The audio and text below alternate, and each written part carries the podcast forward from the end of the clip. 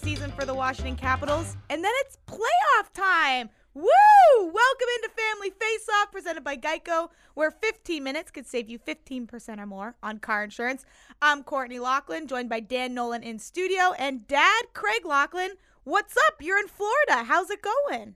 It's good. We've had a couple of days here. We had yesterday off on Sunday. We have a game tonight against the Panthers, and then we finish up our road schedule. So we're looking forward to coming home and finishing off in fine style on our home ice. Now, it's been a two weeks about since the last time that we recorded this podcast. Lots have happened. Lots has happened oh. with the Washington Capitals. They clinched a playoff spot. They clinched their ticket. Uh, they also ha- are on a four-game winning streak. Way to go, Caps. To me, though, the biggest game for them was the game in Tampa Bay over the weekend. That was a huge game for the Capitals. I thought they played phenomenal. They really shut down the Tampa Bay Lightning. And how about Alex Ovechkin? 50, 50 goals, baby. And 51. Amazing. We can talk about him. Bird for 50. Yeah, we could have a show just on Alex Ovechkin and what he means to this team and what he means to the NHL and the franchise he's an incredible player. He's an incredible guy, and hitting 50. I think he was elated when he got it against Tampa Bay in particular. Remember last year, guys, he fell one short at 49, and you might say, well, it's only one less than 50, but in hockey terms, there's a big difference between 9 and 10. There's a big difference between 19 and 20, and so on. So hitting 50 is another great accomplishment for his eighth time in his career. He is a generational player that will go down in history. And because of this 50 goal season, we've talked about this before on our podcast, he really now has a legitimate chance to catch the great one. Wow. There was the other piece of this that I thought was super interesting. So not only does he score his 50th goal and his 51st goal later in the game, but also he absolutely levels a member of the Tampa Bay Lightning on the exact same play. I feel like that was a little extra satisfaction. I, and I feel like when you look at that play and he absolutely crushed Coburn, and I feel like that play is Alex Ovechkin in a nutshell. When you look at his career and the way that he has played, and even the way that he's changed his game a little bit, he plays some rough and tough minutes. He's not just this dynamic, fancy, one of the best goal scorers of all time, but he plays hard minutes. And I think Tom Wilson said it best after the game on Saturday. And he said that Alex Ovechkin blows the roof off when it comes to goal scoring. And it's just his overall style of play. He's physical, he's tough. And that entire play, to me, sums up Alex Ovechkin in a nutshell with his physical, gritty style, and then scoring obviously a beautiful goal. Guys, there's never been a goal scorer that has that combination of toughness, run you over, run through you to score, and his great shot, and obviously his offensive skills that he possesses. I think when you look at the leaders around the NHL and NHL history, you'll notice that they're fancy Dans, that they don't, when you look at their penalty minutes, they're not up there, their hits, they're not up there uh, Gretzky, Bossy, Robitaille. You go through the greatest scorers of all time, and the only guy you can maybe remind them of is the great Gordie Howe because Mr. Howe, Mr. Hockey, had sort of that little edge to his game that was unheard of in his era. And I think Alex Ovechkin is that same type of prototypical player. If you could best define a power forward and the best ever to play, it would be Alex Ovechkin. There's no one even close because he plays a totally different style than all the skill guys that have come before him. And we are the luckiest guys, especially me on TV and being in Washington, to be able to watch him like you guys have since day one when he kicked off his NHL season. If you remember his first game, and I remember like it was yesterday, ran over Radoslav Suchy, who I called Suchi, of course, and Joe didn't like that. And he ran him over, and he scored his first couple of goals against Columbus, and that was the start of stardom for our grade eight. Okay, so the last question, I think we should move on to the playoff race after this. But yep. Craig, you all year have been saying 60 goals, 60 goals, 60 goals. He would have to have a hat trick in all three of the remaining games. Is he going to hit 60? No, unfortunately not, Dan. I wanted 60 badly, but 50, and I guess this day and age, I guess this day and age, 50 is yesteryear's 60. So Um, I'm very satisfied. I'm so happy for him. He was glowing when we flew out of Tampa the other night on the plane. He was all smiles. And to me, it was just the whole team surrounding him and saying, Job well done once again. You're leading us, big boy. They call him Big Man. and Big Man was bigger than Big Man in Tampa Bay. Maybe well, biggest man. And yes. you know, just just a fun fact, just quick about Alex Ovechkin and his eight 50 goal seasons. He has more 50 goal seasons than any other active player in the NHL combined. That's a lot of That's goals. amazing. that is a lot of goals. Big man, yeah. big man. Alex Ovechkin hits 50. All right, let's move on to what everybody's going to be want to talk. Everyone's going to want to talk about Let's get these next three games out of the way. How about the playoff race? Because it is right around the corner, and I can't believe it. I feel like it was just yesterday, Dad, that you and I were on this podcast during our first one of the season, and now it's playoff time. I mean, this is the most exciting time of the season. You and I will come home every night. We watch every single playoff game. I mean, it it really is the best, but we still don't know who the Caps are going to play. And I even called it a couple of shows ago that I said I think it's going to come down to that last game of the season between the Caps and the Islanders. And I'm still sticking to my guns and I'm going to believe that it's going to come down to that game. But I, I mean, we still don't know who they're going to play. Dad, I know you have some thoughts on who you'd like to see the Caps play yep. and maybe who you don't really want to see them play. Well, I think when you look at the playoff race, it's not said and done for even where the Caps are going to finish, guys. I, I mean, they still are mathematically able to be caught from behind. So the Caps have to take care of business first and foremost. And it starts in Florida. Then they have to take out Montreal. Then they'll be in great shape. The magic number for the Caps to win the Met again is four. Either way, a team losing, a Caps winning. The magic number is four for them to solidify first in the Metropolitan, which will be the best thing that they can have happen because it's going to be so important for them for their playoff run. I think when you look at the teams that they have the possibility of playing, last week it was Carolina. This week, to me and everyone around the Caps is thinking with you look at analytics, you look at wins and losses, you look at how teams are playing, and you break it down, it looks like the first matchup will be against Columbus. And if you could pick someone that they could play, I'd prefer certainly to play Carolina. I'd love to play Montreal if they snuck in by some unbelievable accomplishment. I really think they're on the outside looking out. They just don't seem to have a chance with the teams they have to play. So to me, it's Carolina or Columbus. But right now, things are pointing in Columbus' direction. It's going to be a tough out. Columbus is finding their stride. And Court, we talked about it last night and this morning. They've run off five in a row, and Bobrovsky's world class mm-hmm. again. So when you look at the kind of schedule of opponents of teams that are playing, as you said, Dad, Montreal, they are on the outside looking in right now with 92 points. They have the toughest schedule, and I think that's one of the reasons why they a lot of people are saying, you know what, Montreal is going to have a tough go. They have to yep. win. They have to get six points in order to get in. They play Tampa Bay, Washington, and Toronto. They by far have the toughest schedule. I don't want to play any of those teams. Right I don't now. think it's going to happen. I don't either. And so I, I think Columbus, but I think the intriguing thing about Columbus and that storyline is that it is going to be a little bit of a rematch from last year. And the Caps had some struggles heading into the playoffs at that time. There was the big goalie controversy. Grubauer started ahead of Holtby. And so everybody says they want these rivalries. They want to see these teams play each other again. I would be really excited about that matchup just because of last year. And I, I don't know. Every I think Columbus is going to have a little bit more pressure, right? The Caps are going to be able to come in with less of that pressure. They know what it's going to take. They know how to kind of flip that next switch. And here Columbus is a team that was struggling mightily after the deadline, and now they have run off strap five in a row but they don't have that i don't know they don't have that x factor well also remember last year i think it gets overlooked by people that don't follow every single day with the caps organization like the two of you do for sure is that i mean columbus was up 2 nothing last year. I mean this was a six game series in the first round. Remember the stanley cup was so far after that and yes they really exercised all of the demons along the way but there was some serious concern in that first round and columbus only got better this season. Yeah, I mean, you look at them and you look at the deadline acquisitions.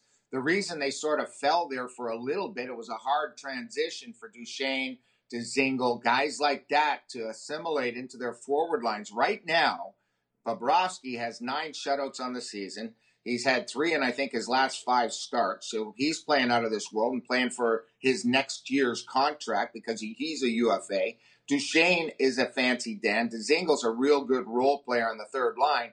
They're going to be a tough out. And I hope the Caps, and I think I know the Caps are really, you know, focused on Columbus and Carolina as the possible matchups. But I really think Columbus, the Caps are going to have to play their best. It's going to be a very tough hard series. I would have preferred them, and I'll be perfectly honest with you, to play Tampa in the first round because I think hmm. they match up well against what? Tampa. What?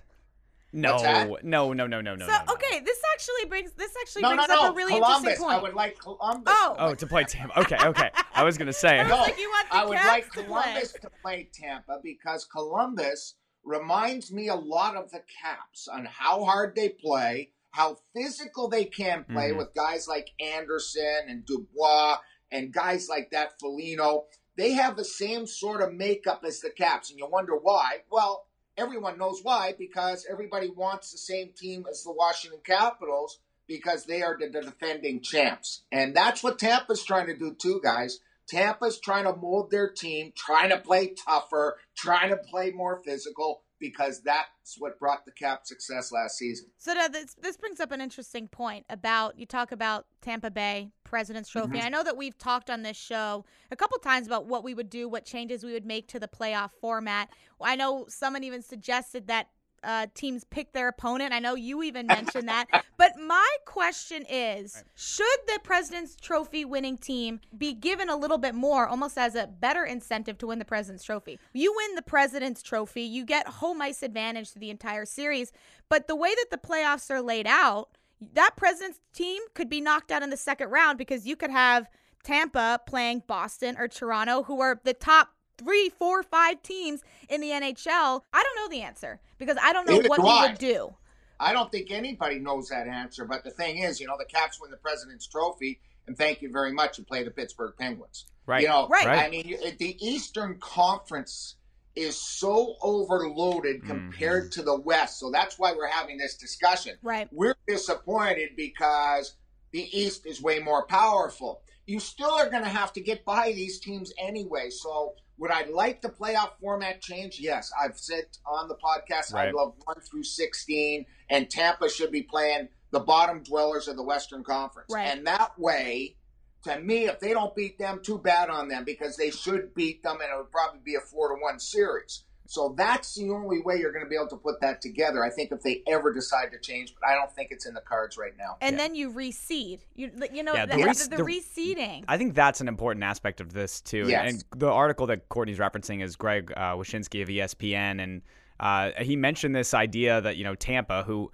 by the way is really chasing history right now mm-hmm. in terms of their regular season success. Yeah. Who knows what they do in the playoffs? But I mean, people are comparing this team to the Red Wings. Really good company to keep. But uh, the fact that they could play the Bruins in the second round of the playoffs is crazy. And, and Greg, you bring up a good point. I mean, I think this happens across all pro sports. Way inevitably, there's some conference that's going to be stronger than the other. And I think yeah. this year we're just seeing it's so strong in the East that really, no matter what, if you picked your opponent, if you're reseeded based on each individual round, you're still going to have a super difficult matchup in the playoffs. Well, I think the Red, you know, the Red Wings team, Dan, that you mentioned, remember they ran off 62 wins. Right. Tampa's going for they need three wins to tie them, four wins to pass them. They're sitting with I think 59 now.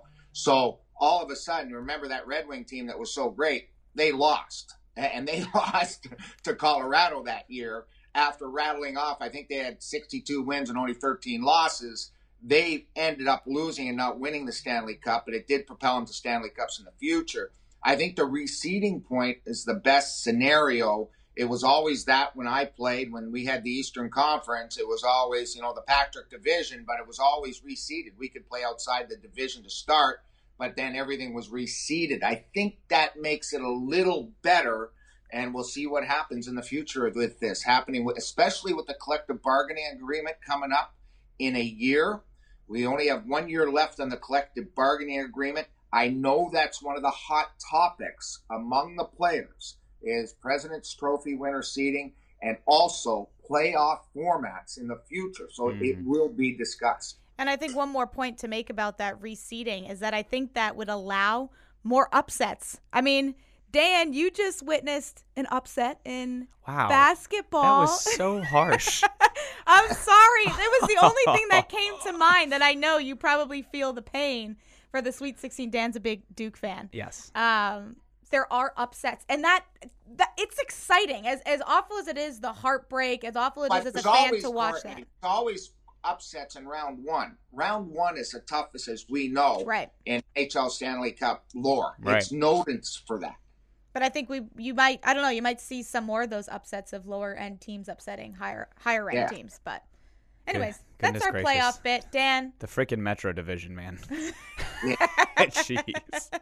the Metro. All right, and Dan, we are very sorry for your for your loss. Yeah. Sorry Dan- for Dan's yeah, recovering. You. Great, great season for Duke. Great season. Well, look, we hope that the Caps are going to continue their great season. Three games left of the regular season. Super exciting for playoffs. Dad, real quick, I want to get your thoughts, and we can share our list, and hopefully we have Yep. some differences. But the end of the season obviously is coming up. Yep. Yep. Let's give out our player awards. And this is always Okay. interesting because some people say you got to be in it to win it, to mm-hmm. get Yeah. some to be nominated for some of these end of the season awards that the NHL and a lot of the writers give out. But let's go through our list and see who we would give these end of the season NHL awards too. Let's start Okay. with the Heart, which is MVP. Um, Yep. I would personally give it to. It's got to go to Nikita Kucherov. He's got 122 points. We just talked at nauseum about how good the Tampa Bay Lightning oh are, my gosh. and record season, all these types of accolades that they've achieved. President's Trophy. No doubt in my mind, it's got to be Kucherov. There are, however, some honorable mentions. Yeah, I mean, you look at Kucherov. I think he's the slam dunk. Another basketball an- analogy Look uh, you. for you.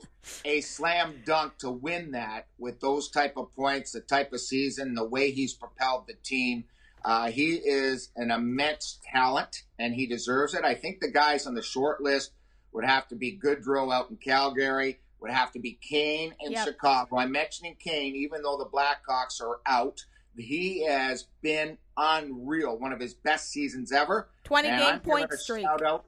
I'm giving a shout out to Alex Ovechkin too. Mhm. People forget how great this guy in is. He will get votes. I guarantee it for the heart, the MVP of the NHL. The way he has played, everybody were suspecting the Caps to falter after winning their first Stanley Cup. There has been no hangover whatsoever. They are on track the same as last year, guys. I think they're one point better than at this point last year. And a lot of that stems from the leadership and the play of our grade eight. Big man. Big man. Great Big man. Big man. Big man. All right, what about Norris? I mean, I you've also been on this show and said so many times who you think maybe got slighted a little bit in winning the Norris Trophy, and that's for the NHL's top defenseman. Who do you got? I've got Giordano. Hmm. Giordano is the captain of the Calgary Flames. He's 35 years old. The last five years, he's got votes for the Norris. He has been unbelievable. When you look at his numbers, I think he's got 74 points. I think he's right up there with the leaders among plus minus. And why I think he deserves a Norris is that he has played on the power play, played on the penalty kill. In fact, he has four shorthanded goals, and his overall play deserves it. I think guys that are going to be considered, and everybody's talking about his Burns. However, if you read some articles today, Doughty was very unflattering with his comments on Mhm. Burns in the last couple of days, but that's not going to prevent him from having a chance to win it. I think that's the short list. After that, you have to think again. I'm thinking local guys. John Carlson will get votes once again. It's unfortunate he's playing in the NHL right now with the type of defenseman that they have. It's going to be tough for John to win it, but he's definitely in the top five. I think Brent Burns gets my vote. He's got 79 points. Everybody loves him, but as you did say, Dad, Doughty did give him a couple shots and basically ripped him and said he's easy to play against. You can burn him one on one and all these things. To me, John, the last year is the year that John Carlson got completely ripped off of the Norris Trophy. I think And yes, he did. He should have won it last year. Yep. And that brings us to our next award. Obviously, you have the MVP, who's the NHL's best player, the Norris, then the Selke, which they do specify, and they say the Selke award is given to the NHL's top defensive offenseman. So now you have you're you're adding Top in that defensive, yeah, forward. Top defensive forward. right off- defensive offenseman. offenseman. I think I just made up a, an NHL hockey I'm- word. you're an offenseman now. Uh, You you're an I got you offenseman. But it's the best defensive forward. And to me, no doubt in my mind, it's got to go to Pat- Patrice Bergeron. I don't really think anybody else is going to even be even close on that list. Just everything that he does for the Boston Bruins. Dad, you mentioned uh, Giordano and what and how many minutes he plays. Well, Patrice Bergeron does the same. He plays power play. He plays penalty kill. He's a face-off guy. This guy is all over the ice, no doubt. World class talent, best defensive forward. No doubt about it. Bergeron's going to win it again. He's won, I think, four of them now. This will be his fifth. I think when you look at the guys that had a possibility, it would be last year's winner, Anze Kopitar, but Kopitar had a subpar year along with his whole team in Los Angeles, so he's going to be knocked out. I will say another name that's going to be and on the rise that may get votes, and I think he will get a lot of votes, and that's Barkov with the Florida Panthers. He is an animal. He is a big centerman that plays both sides of the ice as well as anybody. He's only in his mid 20s. I think he's 23 years old. But in the future, he will be the next guy in line after Bergeron runs out his career, winning another three or four of them. Uh, he will be the next guy in line for a possibility to win it. A couple left here, Dad. Some of them pretty easy. Vezina, best goaltender. I mean, Andrei Vasilevskiy, I think for sure is going to Yeah, he's I'm gonna be a with you. shoo-in. Yeah. Vasilevskiy. And yes. then Calder for best rookie, Elias Pettersson. He's got 68, 65 points, 68 games played. He was the rookie of the month in the month of October. He's been phenomenal. Yeah, and Dahlin will get some uh, votes too in Buffalo. He's a big defenseman. He's still young. Uh, I think those guys are the leaders, and I, I think Pettersson with 27 goals and the way he's led Vancouver, there is no doubt about it. And the rookie of the year, and I know Binnington's been knocked Mhm. around. They Mhm. call him they call him Winnington, and he's got 21 wins. Give the guy credit. He's a journeyman goalie in his rookie year that's done fantastically with St. Louis. But I really think the award's got to go to P- Patterson, Peterson, however you want to call him. Petey, I He's think the they guy call him. will- he will win it. Uh, and how about Jack Adams, which goes to Coach of the Year? Oh, now he's- you brought the last one, which is the toughest, Courtney. All right, here we go. Let's see if we're going to agree on this one. Okay. Who are you going with? Okay. I am going with Bill Peters in Calgary. Wow. And I firmly believe he's going to win it, and I'll tell you why. He's taken a Calgary Flames team in his first year that were totally out of the playoffs last year, did not make the Stanley Cup playoffs. Takes them, they win their division. They're one of the best in the West, if not the best team in the West, over 100 points. Uh, they've been money on home ice. Bill Peters for the turnaround in Calgary with very little turnover of players. It's not like they signed 18 guys. Mhm. They signed one guy uh, from Nashville or from um, Vegas who's had a very bad season. The real deal, James Neal, who's done nothing. And all of a sudden now, they're they are the best team in the West. And if there's a team coming out of the Western Conference, I really believe it's going to be Calgary Flames. So Yeah. my vote goes to Bill Peters. The road goes through Calgary in the West, for the record. Yeah. That was established over the weekend. So Calgary is number one in the West. All right, Who do I'm you going to got, have. Bart? I do don't got? have him. I'm going to go with none other than former Washington Capitals head coach Barry Trotz. And Dan, correct me if I'm wrong, but there's a song that said, I'm started from the bottom, now we're here. Oh my goodness gracious. Right? Is that is it Drake? Is it That is correct. Drake? Started from the bottom. now we're here. Barry Trotz. Look, this Islanders team was not expected to make the playoffs. They were dead last, I believe, if not one of the worst teams in the Yep. NHL last year. New uh, fired their GM, fired their coach, lost John Tavares, and now look where the New York Islanders sit, second place in the Metro. They've got 99 points, and to me, they're one of the best defensive teams in the NHL right now. That 100% comes down to coaching and the way And isn't it funny? Isn't it funny, Dan and Courtney, that you know Jon Cooper's not on our list. Who's going to lead Tampa Right. to maybe the most wins ever Right. in the history of the NHL? And I've got to give a shout out to our good friend, the Chief, Craig Berube. What a turnaround he has put together in St. Louis. Yeo was fired early in the season. Berube takes over. They were left for dead. Like you asked me, I think at one time, was Carolina going to make the playoffs? I said no. And of course, they have a chance now. Uh, so I'll, I'll eat my words there. But I could have said the same thing about St. Louis, and I was. Mhm. They're done. At the point they were done. And Craig Berube will also get votes for Coach of the Year. So Caps are wrapping up their regular season. That's who we give our awards to for the regular season. Dad, Yep. real quick before I let you go, you can maybe go Yep. sunbathe or something in Florida. I don't know what you're. I don't know what you're gonna come back with a tan, would you?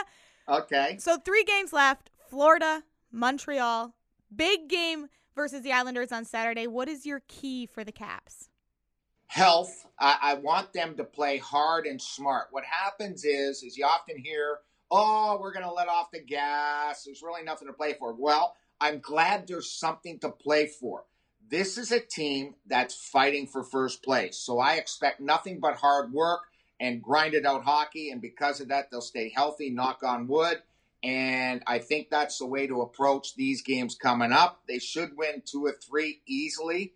And that third one against the Islanders is going to be a real toughie on Saturday night. Well, Dad, you mentioned health, and the Caps have had some weird flu bug, I guess, going around. Brett Connolly, Kuznetsov missed a practice, TJ Oshie. But so this actually brings me to a really funny story of when I was in when I was coaching It's the college best hockey story ever. in Potsdam. And Dad, you actually happened to witness this, and I'm sure as soon as I mentioned flu, you know exactly the story that I'm going to tell. So we're Yep. uh, we're on a road trip, and we're in Pittsburgh, and we're playing the Chatham Cougars, who happen to be the worst team in our league. I think they win maybe one or two games a season, but they have they've turned it around. They have a very good program um, currently, but we're on the road and it's a eight hour bus trip. So everybody's confined to these small quarters, no ventilation. Welcome to the bus league, ladies.